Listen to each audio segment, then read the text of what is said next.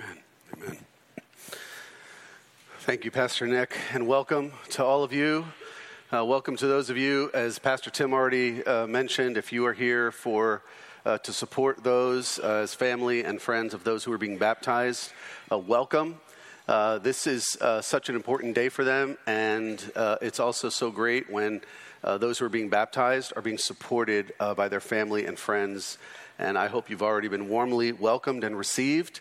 And if uh, you're uh, just new to fellowship, maybe this is your first time or uh, you've been here just the last few weeks, again, we want to make sure that you're also feeling very welcomed here.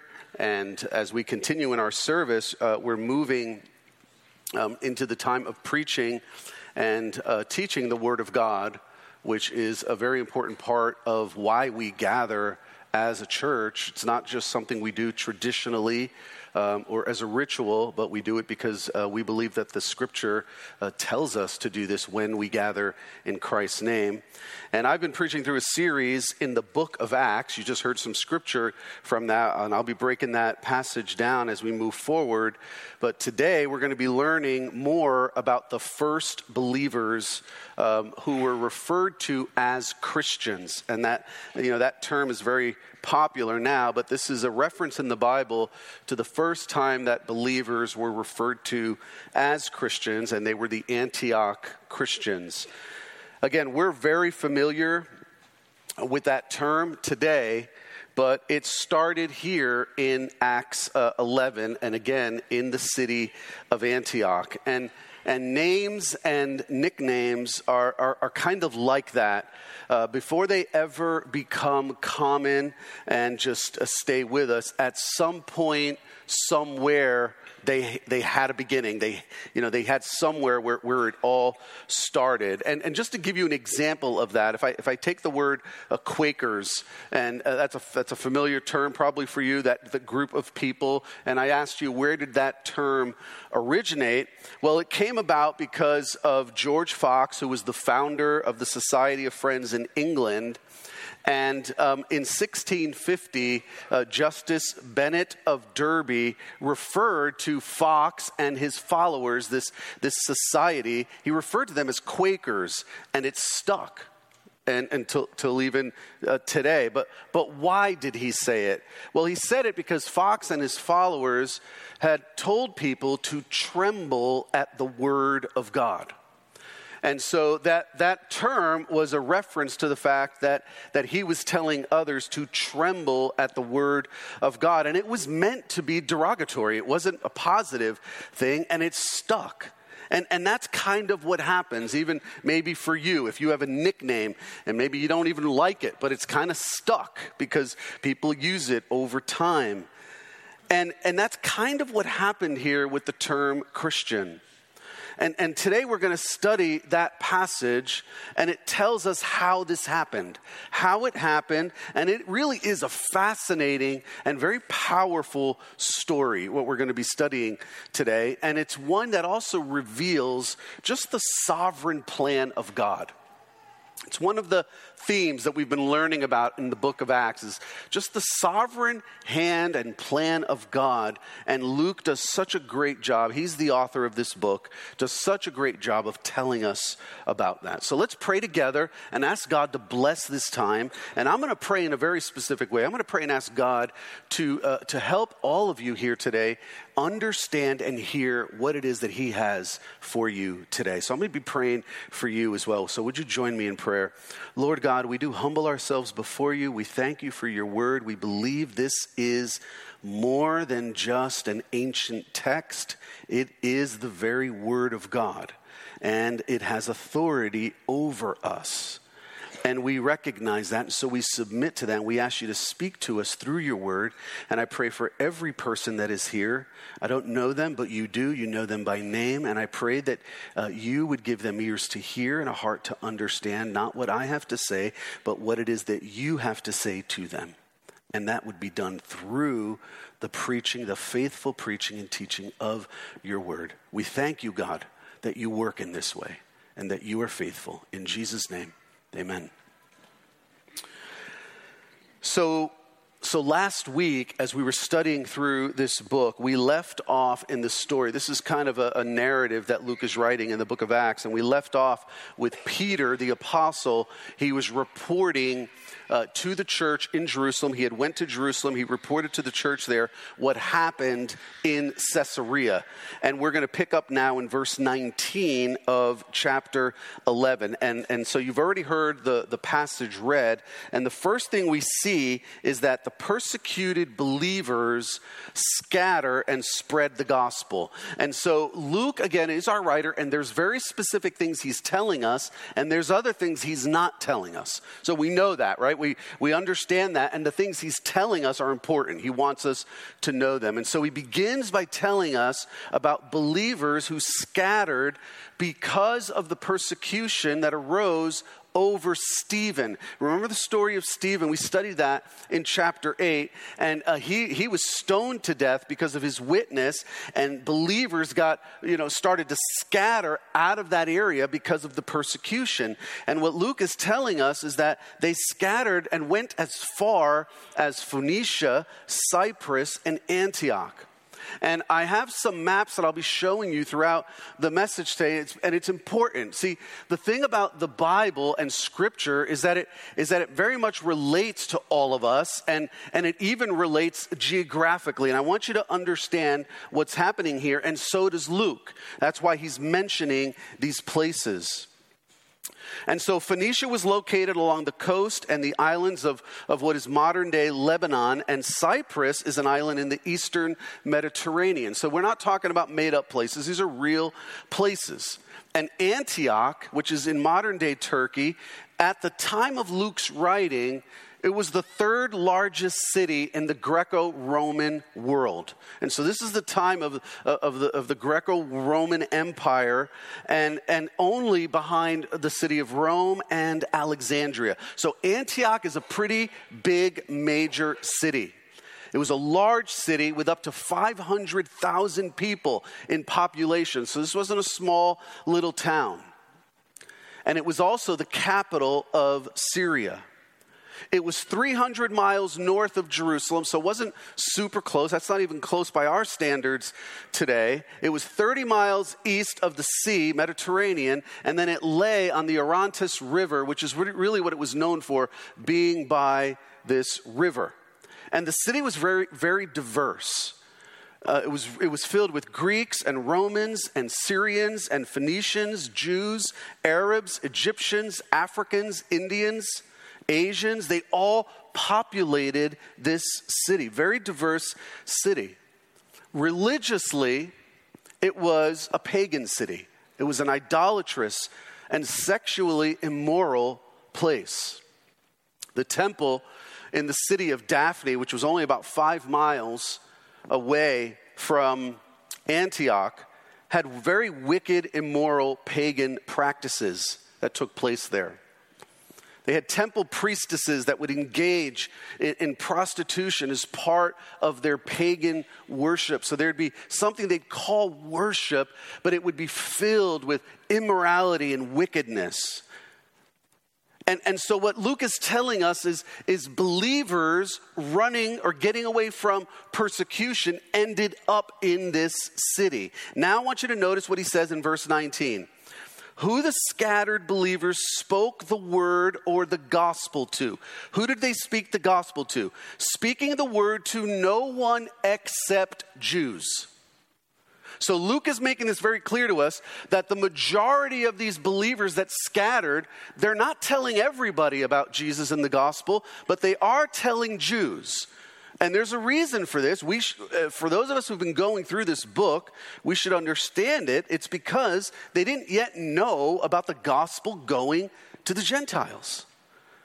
What we learned about, what, what happened with Peter and, and, and Caesarea. So they only spread it to the Jews because they, they did what they knew to do. They, they did what they understood to do at the time. Now, notice verse 20. But there were some of them there were some of them. He's distinguishing now from the ones who were speaking only to the Jews. There were some of them. Who were they? Well, men of Cyprus and men of Cyrene. Now, let's be clear here. Let's not just run over that. Let's be, be clear where these men are from. There's something very unique about the way that Luke writes this. He is more concerned with telling us where they are from than he is in telling us who they are. We don't know their names. So, Cyprus, again, is an island in the Mediterranean Sea, south of Turkey, west of Israel, north of Africa, and it has influences from each. It's it, it, this even today. Cyprus is very much influenced culturally differently from where it belongs uh, as uh, in terms of, of the continent it belongs to. It's it's just a very diverse kind of place. Cyrene is the northern tip of Africa, as you can see there on the map. So follow me on this. What, what Luke is telling us is somehow, somehow, men from northern Africa and men from an island in the Mediterranean Sea end up in this city of Antioch. And what are they doing? They're preaching the gospel to the Greeks in Antioch, which means they're preaching in Greek. They're, they're, they're, they're talking in Greek, and they're showing just how far this Greco Roman Empire spread. And so, what we have here is something very unique happening in the book of Acts. And again, Luke is being very intentional to tell us this. We have Gentiles preaching the gospel to Gentiles. This is a first. Not maybe the first time a Gentile has ever talked about Jesus to another Gentile, but happening in this way. Remember what happened before? We had, we had Peter being brought down from Joppa to go to Caesarea. We had Philip going to Samaria in Acts chapter 8, right? Now we have some guys from northern Africa and an island in the middle of the Mediterranean going into this Gentile city, and they're telling these Greeks about Jesus. Luke wants us to, wants us to know that. They're unnamed, but they're pioneers. They're pioneer evangelists, really. And they're preaching the gospel to the Greeks in Antioch. Antioch is being evangelized, and it's not being evangelized by the apostles, but lay people, ordinary Christians, sharing their faith sharing the truth about Jesus. Now, listen, let's see what else he has for us here. What was their message? What was the message these guys were bringing? What would guys from North Africa and guys from an island in the Mediterranean, what do they really know about the gospel? How much could they really understand about the gospel? What has really been taught to them? Well, here's what their message was their message was Jesus is Lord. That's pretty interesting, right? Pretty basic right? Jesus is Lord. Preaching the Lord Jesus in verse 20, Luke tells us. And, and, and notice this is not this is not the message of Jesus is the Christ. Jesus is the Christ as Jesus is the Messiah, which would really be connected more to Israel, Israel's promised Messiah. Well, why is that? Well, because they're talking to Greeks in Antioch, not Jews in Jerusalem. And so their message is hey, Jesus is Lord. He's Lord of the nations. This very diverse city. Yes, Jesus is Lord over all of us too, over the Romans and the Syrians and the Phoenicians and the Greeks and the Africans. And then Luke tells us that God was with them. The hand of the Lord is with them. And that hand of the Lord is with them is evidenced by something a great number of Gentiles believed the gospel, and what did they do? They turned to the Lord. Verse 21. What does turn to the Lord? Well, it indicates that they turned from something to something, right? They turned from pagan ways to Jesus, to the gospel. So let's continue on. What do we see next? Well, I, am calling this section here ecclesiastical accountability. And, and that word really, uh, it, it, just simply means of the church. Ecclesiastical means it's of the church, it, it, it flows from the church. And we see this in verses 22 through 24. And I'll explain what I mean by this. So the church in Jerusalem now, Luke shifts back to Jerusalem. And he says, okay, the church in Jerusalem hears about large numbers of Gentiles in Antioch believing the gospel. So they're going, what, what, what's going on? What, what are we hearing? Yeah, hearing some, you know, I don't know how much time that took or how word got back because they weren't texting each other, you know, this or posting it on social media. They were, they were somehow traveling and word was spreading. And being the leaders that God has called them to be, we need to understand this as a church. This is good ecclesiology is what we would call it study of the church. Being the leaders that God had called these Jerusalem church leaders to be, they went to investigate.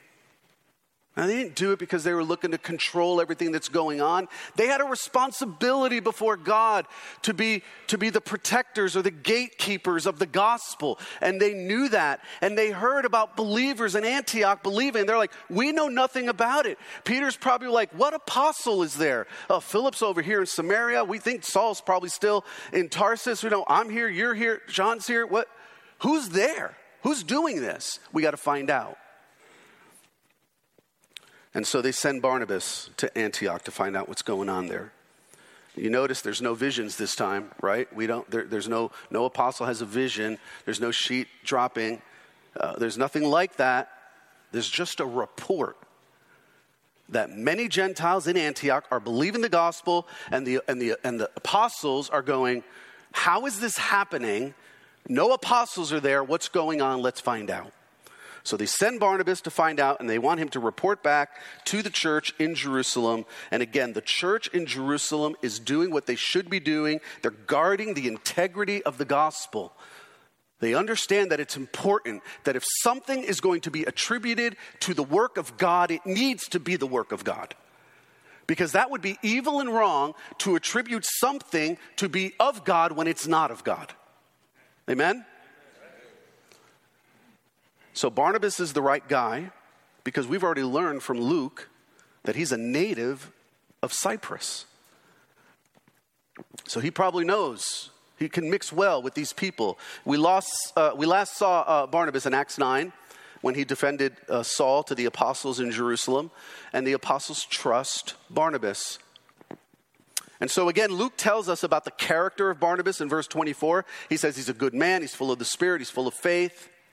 And then what happened when Barnabas arrives in Antioch? And you kind of saw before with that map how far he had, he had to go. Well, he gets there in Antioch. What does he see? He, he sees the grace of God on the Gentiles. He's seeing God's grace on these Gentile believers, on these, on these Romans and Phoenicians and, and all different kinds of people. And he's seeing God's grace on them. He's glad. He was glad. He was thrilled to see this work of God happening. And he exhorted the believers at Antioch. He exhorted them. What did he exhort them to do? To remain faithful to the Lord. Remain faithful to the Lord. And so, so you have this apostle coming from, uh, from Jerusalem. He's seeing the grace of God. He's excited and he's exhorting them. Notice the end of verse 24. And a great many people were added to the Lord. So again, Luke is telling us many Gentiles are believing the gospel. The hand of the Lord is with them. What happens next? Well, next we see intentional discipleship.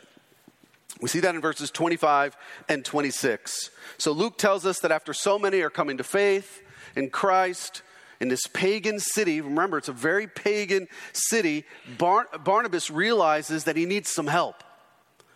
He's like, there's a lot of people coming to faith here, and they're all new believers. They're coming out of pagan ways, and he's probably being faced with, I can't do this myself. I can't, I can't disciple all these people on my own. I can't do it by myself. So, so Barnabas, he, he, he thinks, probably the Spirit of God reveals to him, you know what? You should probably go and get Saul. They've worked together before. So Barnabas goes to Tarsus to find Saul. We, again, we last heard from him in Acts 9. Several years have passed since then. And Luke tells us that Barnabas looked for Saul. The word that he uses there in the Greek suggests that it was a little bit more of a search, you know, than, than just kind of walking into the city and, and, there was Saul right when he walked in. He, he has to search for him. He finds him. He tells Saul, hey, there's some stuff going on in Antioch. People are believing, Gentiles are believing, people are turning to the Lord. I need some help. Let's come back with me and let's, let's help these new believers. Let's do this. We can, we can do it together. So they get back to Antioch, and Luke tells us in verse 26 that they spent a year. They spent a year meeting with the church. Meeting with the church. So, what, what, what you see here with, with uh, Saul and Barnabas is their focus is discipleship. They're meeting with the church.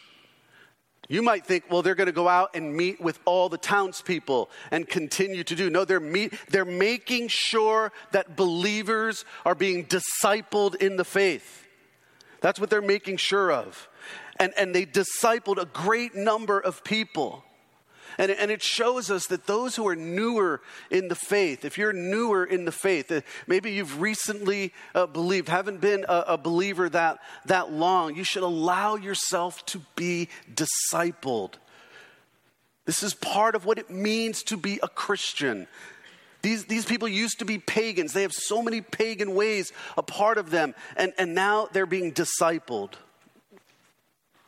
So the leaders, the apostles, Saul, and Barnabas are equipping the saints for the work of the ministry.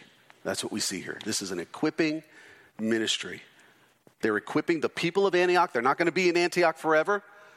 They're equipping them, and then they're going to leave, and then those people are going to go out and do ministry. And then Luke tells us, he makes this kind of blanket statement at the end of verse 26. And in Antioch, the disciples were first called Christians. And that's when he tells us that this is the first time that believers were being referred to as Christians. And it was not a term of endearment, it was really meant as a derogatory term because it wasn't the believers themselves in Antioch calling themselves Christian. It was a term that was used by the outside people, the people outside the church, and they were describing those inside the church. Now, here's the question I want you to think about why did they need to create a new word? Why, why did the people of Antioch, the, the, the outsiders in Antioch, why did they need to create a new word for these people? Why is it a big deal that these outsiders even referred to these believers in Antioch as Christians? Why is that such a big deal? Why is Luke telling us this? Stay with me here because this is really the main idea of the entire text here that we're going through. The believers in Antioch were so different, so distinguished from the culture around them, that the citizens of Antioch had to create a new classification for them. That's what was happening. They, they haven't seen people like this before. So they, they, they didn't know how to refer to them. So they had to come up with something different. And, and, and they came up with this Christians attached, obviously, to Christ, to Jesus Christ of Nazareth. Now, how were they different? How were they different? Let me break that down so we get it. The believers in Antioch were not like the religious Jews. They knew how the religious Jews were. They knew how the Pharisees acted. They knew how that Pharisaical approach was. They knew about Judaism and the law. These were not like the self righteous Pharisees, these Christians. They were not like them. They seemed to believe in the same God, but they were different. The believers in Antioch also were not like the pagan Gentiles who were immersed in immorality and wickedness. They had, they had allowed the society and the culture to basically become a part of their life. And so these people re- realize they're not like them either.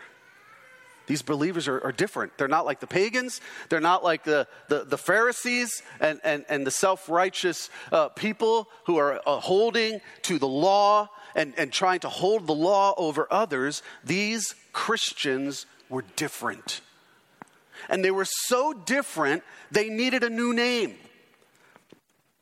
Not self righteous, but also not slaves to wickedness and pagan immorality. So, do you see why they got this name? They got it because they understood what it means to be a true gospel witness in their culture, which was not a righteous culture. And oh, how we need this distinction today in our world. Christians who are not legalistic, not self righteous, not, not, not saying, here's, here's all the laws that I keep, why don't you keep them exactly the same? But also, we need Christians who are not seeking to compromise and capitulate to the pagan culture and society around us. And that's what we see happening. Our culture today is demanding, and I mean demanding everyone to bow the knee to their will and to their ways. And if you do not do so, if you don't do it, you'll be canceled, censored, shut out, shut down, demonized. And so much of that is happening against biblical principles. Things that are that we're not coming up with, things that are coming out of what it means to be a Christian. Society is demanding total allegiance, and we need Antioch Christians in America today. Because either, either Jesus is king or society and culture is king. And Jesus is king.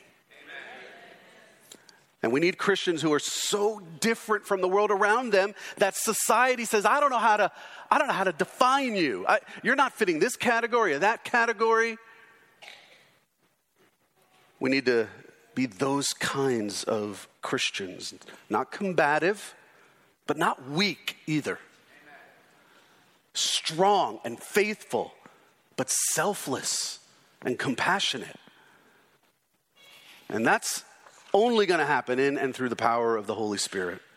So the Antioch church was solid. This was a solid church. They were evangelizing the nations they, they, with diverse people they didn't care about that. They didn't care about the different nations or the skin colors that were represented. They were caring about people and the gospel. They were discipling. They remained faithful to the scriptures, and they weren't compromising to the pagan practices that were going on in that city. And Luke wants us to know they were first called Christians here. And then, of all the things for Luke to tell us about, which I am sure that there were stories he could have told us. There's probably a great story of one of the pagan guys who turned from this terrible life of sin, and he could have probably spent a whole chapter on that, didn't tell us about that. There's things that God reveals through his word that he wants us to know. That's what we see here in verse 27 through 30. Uh, Luke tells us about compassionate and generous stewardship. Why? Because he wants us to know that because God wants us to know that. Luke tells us of Agabus, who prophesies of a famine, which actually did happen. It's historical. This is again what makes the Bible so unique. You can look these things up, you can look these places up. It happened during the reign of Claudius in the years AD 45 through 46. Israel suffered very great uh, famine due to flooding that happened in Egypt uh, of those flooding of the Nile, and that was considered the breadbasket of, uh, of the world at that time. And so when the grain stopped there, it affected everybody. And so the church here, Luke's telling us, the church in Antioch receives an offering, sends it to the church in Jerusalem, and they send it with Barnabas and with Saul. They say, Here, here, here we're going to give and, and, and take it back so that the, the, the famine that's going to affect and, and, and, impact Jerusalem, they'll, they'll have a means to, to get food. Notice verse 29 how each disciple gave. According to their ability, is what the ESV says, and uh, the New American Standard says, in proportion to their means. That's because biblical giving is proportionate giving. This, and, and, and this is something that comes right out of the scripture. We are to give as believers in proportion to our income and means. As God gives you increase, your giving increases. That, that's just biblical. It's not, it's not my idea, it's biblical. That's biblical stewardship. And you're stewarding two things. You're not just stewarding what you give, you're stewarding what you keep. Before God. And these believers in Antioch did that. And they gave generously and sacrificially to the church in Jerusalem. They could have had a completely different view of that church, right? They could have been like, yeah, we heard about that church in Jerusalem. They don't like people like us. They're against people like us. They don't even, they're always against, you know, the people in Jerusalem hate the Gentiles. Why are we, a Gentile church, going to sacrifice our money, which they didn't have much to begin with, and send it back to Jerusalem? Why are we going to do that? Because God put it on their heart to do it. And so they did. They gave generously, sacrificially, and that and, and, Saul and, and, Barnabas brought it back to Jerusalem, and the elders, uh, and gave it to the elders in the Jerusalem church. And the elders of the ch- church then managed the distribution of the giving to those in need in the church. And as I was thinking about that, I was amazed at how similar that is to how we manage as a church our benevolence ministry. You all give to this ministry, and we, we put that, those funds aside and we use it specifically to help people in our church family and in our community who have need. And it's very similar here. The same kind of, of, of system is set up. So, this was not only an evangelizing church and a discipling church, it was a generous giving church. And Luke wants us to know that. That's why it's here for us to see that. Now, we're going to pick up with the text uh, in chapter 12 next week because things start getting. Uh, things, some, some bad stuff starts happening uh, to the church. We'll pick up with that uh, next week. But I want to give you two truths to think about truths that are sourced in the meaning of this text that we just went through. And the first one is this, and uh, it'll need some explanation, but God's purposes are corporate before they're individual.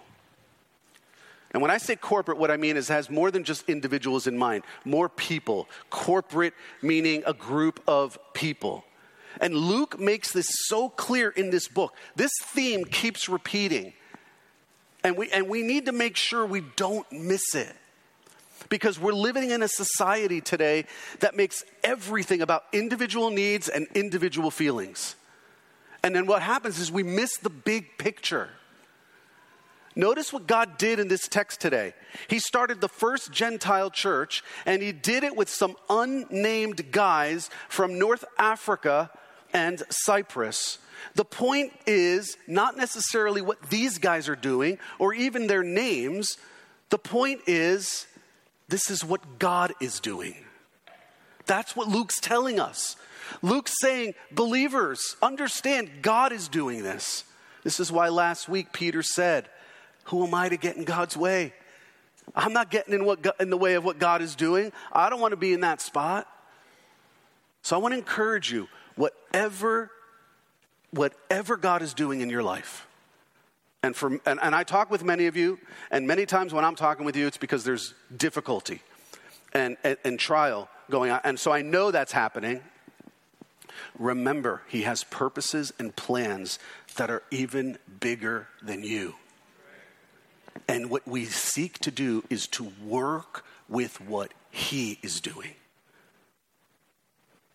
And we see that here it, it coming out in this text. And second, which is again the main idea, is Christians today need to differentiate themselves from all others for the sake of gospel witness. We need to do this more than ever in our culture today. What amazes me about our world and society today is how bold the world is with their plans and desires, no matter how wicked and unbiblical those plans and desires are and they'll put it out on uh, as they'll publicize it and put it out there and say, "Yep, this is what we're doing. This is how it's going to be, and whether you like it or you don't doesn't matter to us. This is how we want to live, and we're to just take it in."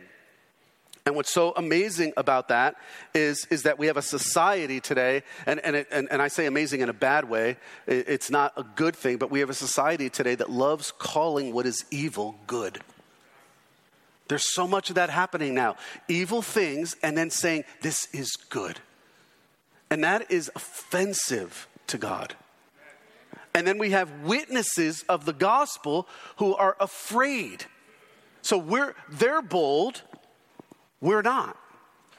But we have the truth, we have the gospel, and we have the hope that the world needs And we need to differentiate ourselves from all others for the sake of gospel witness by the way we live and by our witness and being bold 1 John 2 15 through 17 says, Do not love the world. I'll put it up here on the screen for you to see. Do not love the world or the things in the world. Why is that? This is John the Apostle writing. If anyone loves the world, there's something else not in you the love of the Father. For all that is in the world, the world, what the world is offering, the desires of the flesh, the desires of the eyes, the pride of life, this is what it's offering to you. It's not from the Father. It's from the world. And the world is passing away along with its desires. What the world is offering to you, it's, it's, it's not going to last. It's gonna, it, it's gonna go through your, your fingers. It's, it's just not gonna last. But whoever does the will of God abides forever. These are the kind of Christians that we need in the world today. So, if you have faithfully trusted in the saving grace of Jesus Christ, if you've done that for the forgiveness of your sins, then you are a believer. And going to our message today, you are a Christian. A name that was first given in Antioch to bold, courageous, evangelizing, discipling, generous Christians. Let us wear that name with boldness, with love, with compassion, but with strength and courage. Disciples were first called Christians in Antioch. They were the first, but they are not the last. We need to remember there were those who have come before us. And here we are more than 2,000 years later with that same gospel, with that same mission in a different context. May we be the Christians Christ has called us to be.